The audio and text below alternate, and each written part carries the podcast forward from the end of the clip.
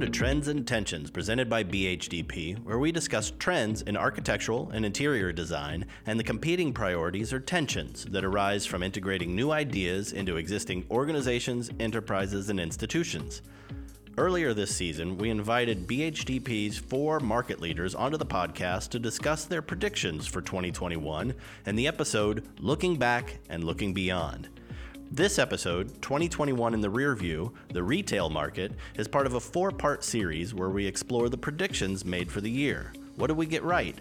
What did we get wrong? And what do we foresee for 2022?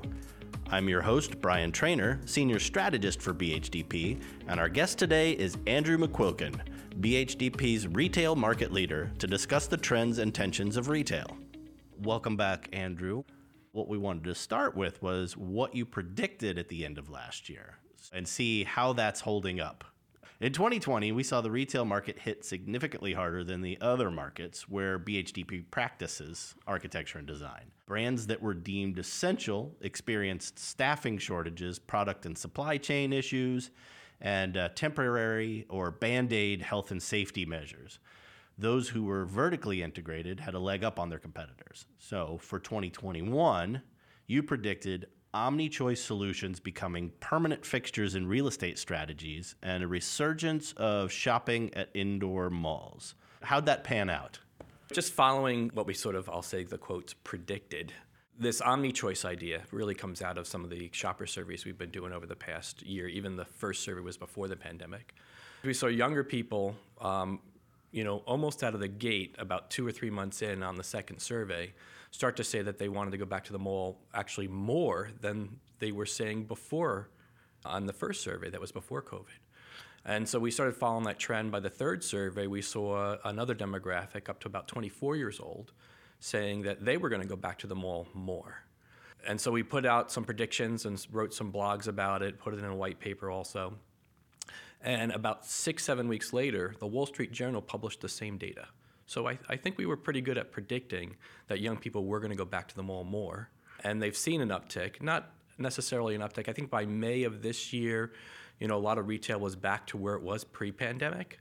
Obviously, with the Delta variant, that's played some roles. With some states still shutting down, but I think it's it's pretty much come to fruition that even in this next survey, which we just are getting the results back now, we're starting to see you know, another demographic starting to go back to the mall. We think that was a good prediction. And this is a shopper survey that you're doing, right? Yeah, is these it? are shopper surveys. We do a thousand shoppers each time, all around the United States, across all demographics. That way, we can kind of splice and dice it and look at it from different angles. Gotcha.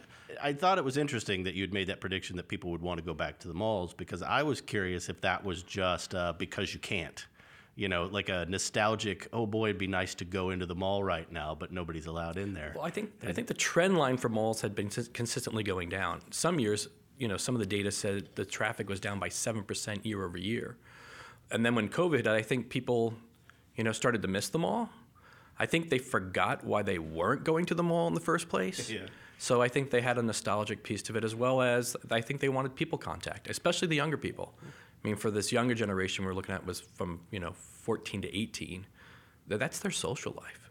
So yeah. they hadn't had a social life for over a year. This Friday after Thanksgiving, I went to visit my dad, and it just completely was oblivious to me that it was you know the big shopping day of the year, and traffic was backed up onto the freeway just to get into an outlet mall. And I was like, "Oh yeah, I forgot about this." Well, so. they did. They did look at the numbers. The numbers just came out for Black Friday, and they did see traffic was down. But I think because they're still talking about those shortages, and you know those cargo ships still off the coast in California, you know, not delivering their Christmas, you know, flood of merchandise. That I was at a mall three weeks ago, and it looked like it was still Christmas, like it was Black Friday. So I think people are started shopping early and often. So I could see why Black Friday was down is because they've already been shopping for four weeks how open is retail now? Because there was a big shutdown for a while in non-essential retail. Except for a few areas across the United States, retail has totally been open. The problem that they've having is that first thing you mentioned, you know, this idea around staffing shortages. Right. You know, so you're seeing, I'll say like some of the quick serve restaurants by me uh, up in Lebanon, Ohio. There, and actually one's right by the outlet mall. It's supposed to be 24 hours a day. This Waffle House Yes. It's not, and it hasn't been for months because they can't find enough staff to have it staffed from eight o'clock on. Well, where are you supposed to go when it's two in the morning and you need you know your you hash you browns scattered, smothered, covered in You, junk? you know, you got to find you know another one you know five miles away that's maybe opened or you know uh, White Castle. Interesting. So yeah, how has the Great Resignation, as we're calling it, the, this mass exodus of employees from professions uh, affected retail, and was it expected? I don't think we expected it as much as this. We knew it was trending already. We knew trying to get people back to work was going to be a struggle, but we didn't realize that people will come back to work and then quit, Right. right? Because they spent you know a year not at work if they were retail establishment was shut down. They go back to work, and I think the service and industry is being pressured a lot, you know, to help conform to the rules. The idea that you have to police or possibly police your own shoppers. I don't think that service industries or retail has been really appreciated for the stress that they've been under to manage some of these mandates. Yeah, it's a lot to ask somebody who's not making a lot of money to uh, go and handle belligerent people. That's hazard pay level. I think most people are probably a lot more patient than they've been in the past, but there's still these instances that keep building. But I think uh, people are, are being underappreciated for what they're going through, so people are quitting. Yeah. There's a, a human factor that's been ignored in that that you know people have feelings and it stress is hard to manage over a sustained period of time. 18 months? Yeah. 20 months, right? Yeah, it's officially in trauma territory. How has technology been integrated into the retail market to address the issues of the pandemic? Well, I think the retailers that were the most prepared who had, you know, these omni-choice solutions. So the retailers that had already had buy online, pick up in the store, right? The the, the, the BOPIS stuff. Or we've coined one called BOPAC, buy online, pick up at the curb. Yeah. You know, those retailers, you know, those choices were available. And what we're finding is that it used to be certain people made certain choices, like they were an online shopper or an in-store shopper. And over time, you know, that sort of balanced itself out, which is kind of what our first survey was pre-pandemic. But now everybody's got a preference that could be any of those choices. So it's not just a single type of shopper. Every shopper wants each one of those choices. So the retailers had had those options available from the beginning and were essential. I mean, it was an easy switch for people to kind of learn that new process of shop online and pick up at the curb or at the store. And so I think they really were taking advantage of it. So that technology really isn't that the technology is new, it's that people have now adopted it and are used to it. I used to say, and I think I said it the last time, it's taken over 30 years for one third of the registers to be self checkout Yeah. because I don't think it was a people idea. It was a store idea around manpower. But I think with the way people are and the OCDs that we all have, right? We're, we're, we're now programmed to, you know, to be sensitive to these issues. The gravitation toward technology is really where technology has been able to flourish, and that gives people the choices. So you can literally go up to uh, even a quick serve restaurant. If there's a line, you could pull in the parking lot, pull into the space, order on your app, and you get the food in your car before the line ever got to the car that you would have been behind. Yeah. So I think people now realize there's expediency with technology. Yeah, I saw that at what is at a Culver's, where if you use the app, you kind of go to the front of the line, which I thought was interesting. From a bricks and mortar standpoint, the one major advantage that a brand has is that you can experience the brand three dimensionally and meet the people personally and build a loyalty connection. So when you go to a store, and there was a store that had a sign, I know there was one that made the news, but I went to a store and it basically said if, if you're looking to be served quickly, please go home and go online and order it online. Yeah. At the front door of the store. Uh-huh. And But so I'm I was like, well. Yeah. yeah. I'm already here. So I went in. But the idea is that, you know, the convenience that people look for or the frustration that people are having, the te- technology is going to help them expedient that and get it to them sooner, I guess. I think right now the multiple choices are probably a prerequisite for any retailer. I'm a notoriously nervous shopper. But what what I wanted to bring up is I'm working on a hardware project in my basement, little construction project, and I saw that I could order all the things that I needed and have it shipped from the hardware store, which it was expensive to have everything shipped. Or I could pick it up at the door. But then the third option is I noticed that all of the things that I was putting in my basket had their location in the store. And so what I did instead was I wrote down my list with all the locations and I went in like it was a military operation. I knew which aisle I was going to first, second, and third to get all the things I needed and get out. And to me, that was like, okay, that wasn't horrible because I knew right where I needed to be. I didn't have to wander around. I didn't have to find any help if I didn't want to. It was kind of nice. well, the interesting thing about buy online and pick up in the store or shop it in the store, you know, do your research, is what they found is if you do go in the store to pick up, you buy something else. So a lot of retailers like department stores, I know Macy's is like this, if they can get you to come in store and you walk by a rack with a sale sign on something that catches your attention, you're going to spend more. And that's the whole thing about gift cards too. If I can get you to come in the store with the gift card, you're going to spend more than the gift card because you're going to find other things that you fall in love with. Interesting. Is technology going to accelerate the pace in the retail market? Are things going to change? Are they going to speed up? Before COVID, we started to see it start to even out. So while online sales were about 12 or 12.5% in 2019, you know, it had, a, it had a pretty big bump. It jumped exponentially during the pandemic, but it's coming back down. People are going back to the stores. They want to meet the people. They want to touch the product. So you're looking at about, you know, maybe it's going to find its level off point in the next year or 2 mm-hmm. You know, maybe 25% online.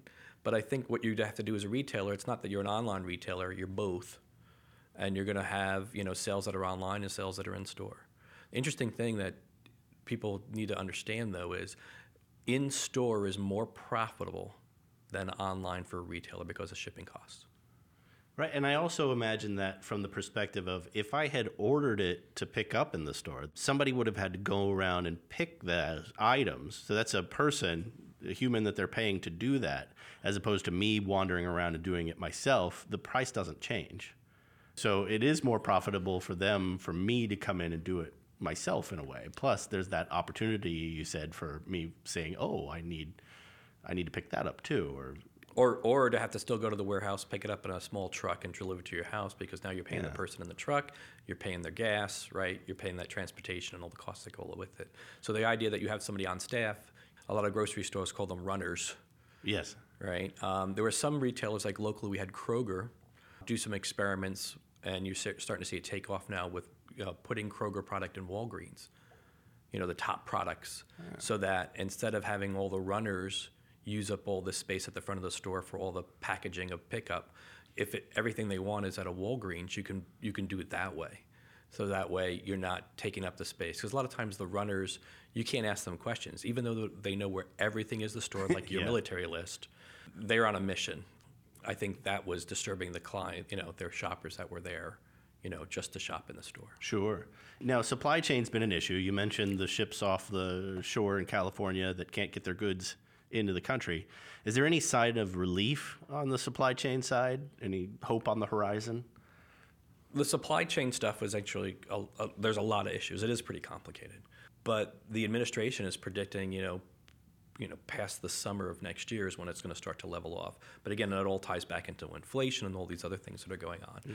So I think there's a lot of pressure right now for retailers to make as much money as they did pre-pandemic you know, with all these shortages and the inflation. But the demand is there, especially when people start to panic about what they want for Christmas or what they're going to buy somebody Christmas isn't there.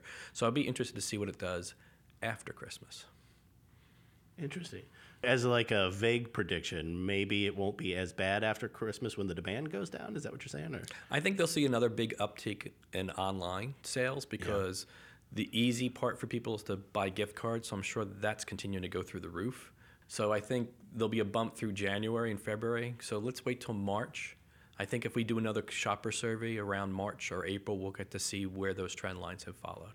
Very cool. How have brands fared in matching their digital experience to their in person experience? Like, what can they do better? Have you seen anybody really do that well?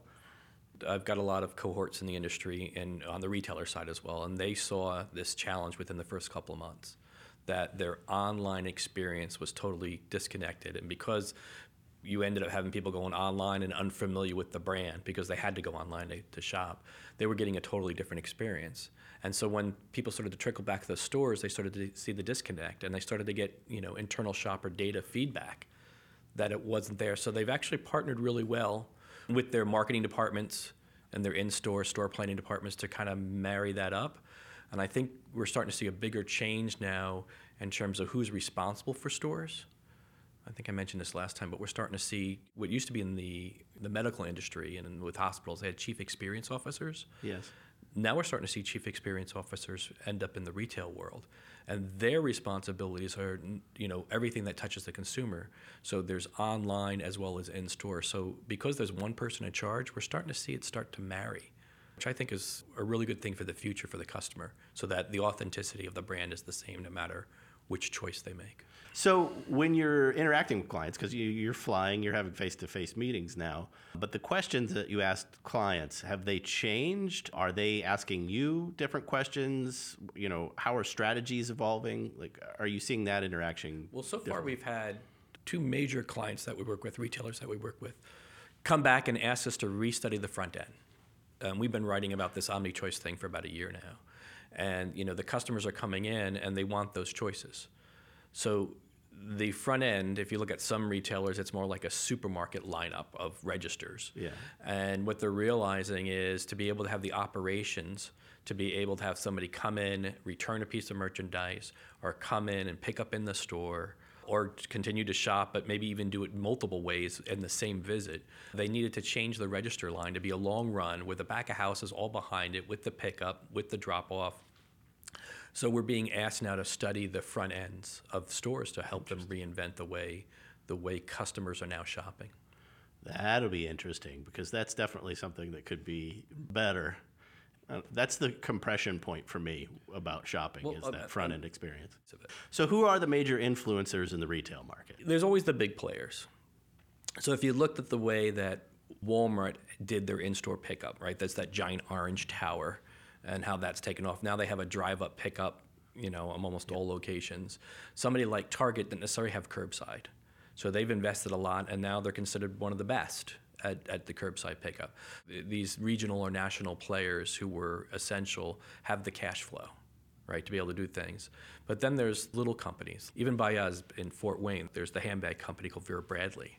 And they started a lab store called Good Market, which is all about the empathetic side of what people are feeling you know so it's all about social responsibility and brands that would never make the national platform it's interesting to watch these little avenues of where the little guys are taking it i think are a lot more experiential it's easy to move those you know quick little sailing vessels than it is those giant ocean liners yes uh, so you know especially really, when they're in the suez canal yeah, yeah so so right now i would recommend people pay attention to the little folks and see what they're doing but know that the national players if it clicks they're going to roll it out in mass. Oh yeah. So they're going to lead in that way, but I think there's little leaders along the way that we should be following.